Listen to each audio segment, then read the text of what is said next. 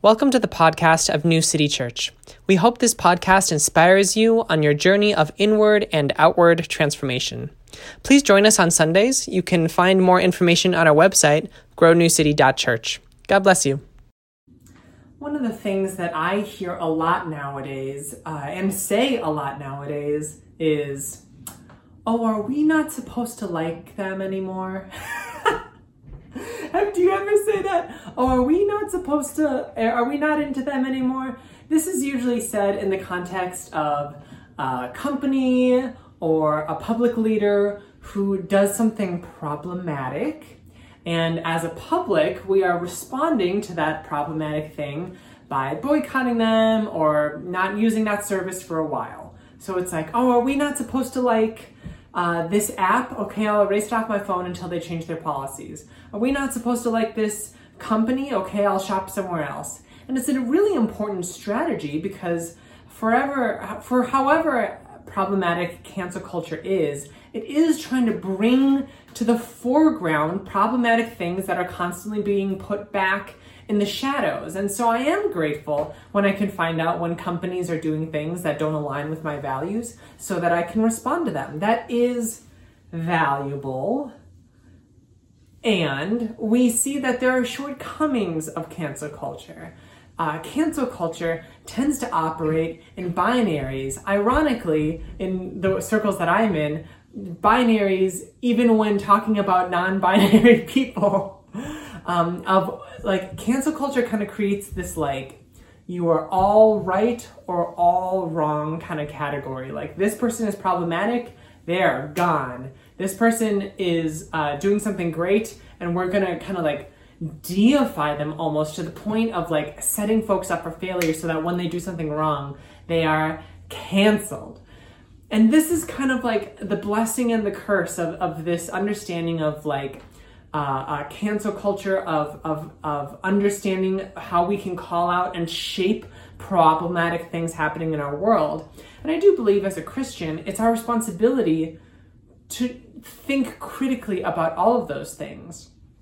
And perhaps it's this reason that in the Bible, especially in Jesus' ministry, we see him talking about some theological constructs that at first glance can be a little binary, right? Like the kingdom of God is like this, um, a lot. One of the theological constructs that we use in um, at New City Church, as well as in my book, a lot is like the kingdom of God in juxtaposition to the empire. Um, uh, the uh, the wheat in comparison to the weeds. Like there's like categories of like this or that, sheep or goats, right? Like Jesus talks in these ways. I think really to try to um, bring to the foreground these problematic things that were pushed back into the shadowy background otherwise. And that is helpful, right? Like philosophically, we do need that. Um, and it reminds me of uh, I on on public radio uh, this week. I heard a story about children who started to create their own podcast, and one of the episodes of their podcast was to interview janitors and sanitation workers in their building, which is a fabulous idea. And they told the story of these janitors who one day came to school and it smelled really, really bad. And those janitors, for a week, tried every single thing that they could do to figure out why this was smelling so bad. They brought in uh, uh, they uh, brought in what are those called dryer sheets and put them over the vents. They tried air filters. They tried like really deep cleaning the carpet. They scrubbed the walls down. Like, why does this whole building smell terrible? because kids can't learn if the whole building smells terrible. And so these janitors, um, in doing a task that I'm sure wasn't exactly in their job description, decided to crawl through all of the crawl spaces in all of the ducts, like the air ducts, of the entire building to try to figure this out. And sure enough, uh, one of the janitors discovered a big old dead animal right there in the air ducts, and they figured out a way to clear it out. And then the kids were able to uh, to go back into the building and to be able to learn again. So first of all, the first lesson of this sermon is shout out to custodians, janitors, people who clean space, sanitation workers. Woo woo! Grateful for them. Um, but the second is, I think that that's kind of the image of of how it's helpful to name what is problematic in really stark terms, in stark contrast. Because when you can name what the empire is, when you name what is problematic, when you name the, the forces of oppression and racism and, and homophobia in our world, it allows us to kind of zoom in and stop putting like uh, uh, air fresheners over the vents, and it starts to be like, we need to uproot the problem here. And so it kind of like allows us to crawl through some air ducts to discover what is rotting in our society and remove it because sometimes you can't just cover up what is rotting in society. Sometimes we have to go and take a deep dive and remove it. And that is valuable. And I believe that Jesus set up this contrast between the wheat and the weeds because he's like, if we don't go on our, like, crawl on our elbows to figure out where the weeds are, we're gonna like starve as a as a society like spiritually he's talking about right? And and i believe that that's um that's the dynamic that a lot of these like strong binary kind of black and white contrast can create. And that is helpful. However, we also know that this dualism in practice doesn't really exist in, in its purest form. Like somewhere deep inside, we know that there is not one person who is a hundred percent all bad all the time, even like the worst person that you can think of right now. Like they're they're not like a hundred percent all bad all the time. And likewise, even when we think of the people that we admire the most, we know that they're not a hundred percent uh, problem free all the time. like we know that that these kind of like purity forms, this commitment to a purity understanding of all one way or all one one other way, is not how the world is. And sometimes, as helpful as it is to create these two types of categories, it's also worth putting these back together and understanding the whole as a unit. So, yes, perhaps the community organizer is both an amazing community organizer and has a very fraught relationship with her roommates, right? Like, even in the church, right? Like, yes, uh, this pastor is a really good, uh, uh, really good listener but uh, this pastor is also running the church into the ground. or, like, yeah, uh, this church is uh, a place where the vibrant worship allows people to experience God in a really rich and profound way, and it's an abusive church. Those exist in the same place, and a lot of the people at New City Church are having to kind of sort through and wrestle through like what their theology is, what they believe their relationship to the church is, like what they think about God, not because it's simple, but because there are layers to this stuff. Like, yeah, I did encounter God in that worship service, and I developed like a hatred for my body. And those both happen at the same time. Like that is the that's the reality of a non-dualistic world that like these things come together. And in fact, Jesus, eh, when talking about wheat and weeds, says, hey, these things are going to grow together. Here's the visual that I have from my book. It's like, yeah, these things are just going to be all mixed up. And, and that doesn't mean that God doesn't care about what is problematic. And if the prophets teach us anything, it's that calling out what is problematic, calling out the weeds, even in the midst of the mess of all these things living together, is important because it is one of the ways that we keep the empire at bay. Otherwise, we're just giving free rein to folks, you know? Um, and we see this dynamic play out in the book of Ezra, which is uh, where the reading from today was from. Ezra is in the Old Testament, like the scripture that we have before Jesus' time. And in Ezra, we hear about um, so a little bit of context. So the the uh, Jewish people were like um, exiled into Babylon. Like Babylon just like destroyed everything, and those folks were like taken into diaspora into Babylon. It was a very culturally traumatic experience for them because not only did their homeland uh, burn and they were extracted from their homeland, but the temple burned. And that's a really big deal because the temple represents where God lives. and so, like, if God's house burns down, like, what does that mean for who we are as God's people? And so it was like a major, major pain, like, like, deep deep traumas in and a lot of the scriptures are people kind of sorting through that exact trauma However, eventually the uh, ruler of Babylon was like, you know what, I want to send these folks back. And so they come back, and uh, Zerubbabel is like, okay, well, it's time to rebuild the temple. It's time to rebuild a house for God so that we can go and like worship God. Like that's valuable.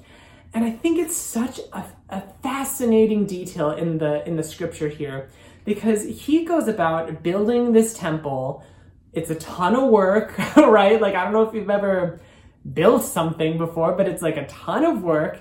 And uh, and obviously, it's not just like he's building something like a little sandcastle in the backyard. Like he's rebuilding the thing that people had so deeply mourned for and lost, and and there were like plans for that. And so he's trying to like kind of fill that spot. And our reading today was the moment when the temple is built and we hear two types of responses. We hear rejoicing. You can imagine the shouts of joy, just people weeping and dancing in the streets, uh, children running around and playing, like the joy of that people have of like, yes, we are an established people again, and God has not abandoned us. This is the prophecies all coming together. And if God keeps God's promises here, maybe God will deliver in all the other prophetic texts that uh, of promises. Like, wow, yippee, yay. And what else do we hear in that cacophony? Tears and mourning. There, uh, uh, there were people in the community who looked at that temple and said, this is not the temple that we lost. And, uh, and we have experienced so much as a people. And even now that we're trying to build it back, like, will we ever be the same? And so there was like loud weeping, and all of that mixed together. It wasn't a binary thing. It was like all of that contributed to the, the noise, the shout of the city. And I think that that's the Old Testamental way of saying sometimes when things happen in society, when God moves in society, uh, it is worth rejoicing over and knowing, like, yes, this is progress, and I do believe that God has not abandoned us, and that through our faithfulness, we are able to step into a better way of being. And sometimes that same movement is the cause for a lot of tears for people in the community for whatever reason because because it is mixed in with weeds and things are problematic because it uh, it doesn't honor the ancestral ways in quite the same way that we expected. Like and i think that part of christian maturity is being able to extend beyond language of what is good and bad and rather just step forward into it like a faith, knowing that God is moving in the world, and that doesn't mean that we're not going to cry. But all of that shouldn't detract from our action going forward. If we are to choose, forward is a good direction to move with God. And of all days, we should be remembering this uh, because today is Pentecost. Today marks the day when the Holy Spirit was like, you know what? I want to invite more people to the party. And all these people from all around the world were like, whoa, there's like fire coming down and descending on us, and we're filled with the Spirit.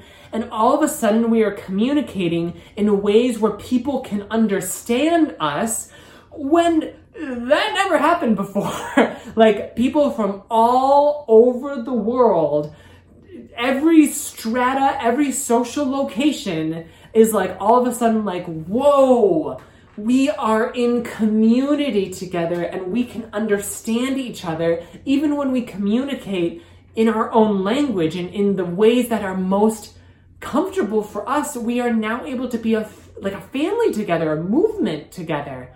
Oh my gosh. And it was like, whoa, this is God moving in the world clearly. And let's not remember that that story comes in Acts, and not too many chapters later, Paul and Barnabas are coming are in such a deep disagreement that they actually decide to permanently part ways. Paul, the guy who's like supposed to be good at this kind of thing, is like permanently parting ways with Barnabas. And I think that it's so striking that God is trying to say, like, yes, I move in the world. Yes, I make community possible. And yes, you are still subject to being a human in human community, and we're gonna see some stuff happen. There's gonna be fissures, there's gonna be breaking, there's gonna be messiness. But that does not mean that God has abandoned us. It means that God is continuing to beckon us forward. It means that God is saying, You're not done yet. Just because the Pentecost happened doesn't mean that the church is done. The Pentecost wasn't heaven. The Pentecost was an invitation to go forward to the next thing, to know that, that God is continually inviting us to the next step. And sure, it will be messy because that's just kind of how things are, but that doesn't mean that our calling is exhausted. It rather means that uh, we as a community can strive forward. And as a preacher who is in the city of Minneapolis, a year out from when our city experienced a different kind of fire, okay? It wasn't exactly Pentecost, it was more like a, a white supremacist going around and smashing windows and lighting businesses of color on fire. Like, we have seen destruction firsthand, and I think that we collectively are trying to figure out okay, so what is the next thing? And, and in fact, as a whole country, we're trying to reckon with this global uprising and trying to say like okay so how do we actually move forward and sometimes i worry that folks who are in social change spaces uh, are being forced to simplify things down to binaries for the sake of catalyzing community action in a in a problematic way like like a lot of times in community organizing we have to be like this is so obviously right and that is so obviously wrong that you must do this. You have to show up to the protest. You have to go and uh, uh, vote in a certain way or elect a certain person. But do we, based off of the ground that we just covered, we can see th- that there are cracks in that strategy, right? Like when we create binaries, we erase some of the nuance that allows us to understand what actual right action is and it sets us up for a certain type of disappointment because even when the really good thing happens the frailties of the human nature still take hold and then all of a sudden there's like weeping and we thought that there would only be rejoicing at the temple and suddenly barnabas is going his own way when we thought that everyone would be in community together. And so like the way that we cure that as a society is through the spiritual maturity of being able to create action without binary. Do you understand what I'm saying? Like we we need to be able to cultivate a sense of like I don't need things to be perfectly obvious in order to move forward as a society for for me to show up. I don't need to know all of the details of the whole situation before I show up to the protest because I still am called to show up in these spaces. I don't need to do yet another book study that doesn't result in any action before I decide whether or not racism is real. Like, there's a certain type of moving forward that that I think Christians are really called to do, and that moving forward has to have the the lenses of understanding that God is present in our in our place. We are not to to fall victim to cynicism and despair, while also not having this like romanticized kind of like everything's gonna be okay now. Like there is a there is there's a step that has to follow our next step and the next step, and both of those layers of what is happening is are going to be present. And I believe that as long as we stick to the ways of Jesus by centering marginalized voices, by centering the people most impacted by justice, by uh, building community of accountability and action, but one that doesn't just call people out, but also calls people in. And, and we build a movement where people are constantly joining in more and more, centering marginalized voices, accountability with compassion, and inviting people along the way. That is how we will fulfill the prophetic promises that God promises throughout the Bible. That is how we will create a society of liberating love, hope, and joy. How we will be able to live into a community where truly everyone can say that they are free. May it be so, Lord, today, starting today, and, uh, and continuing every day. Amen.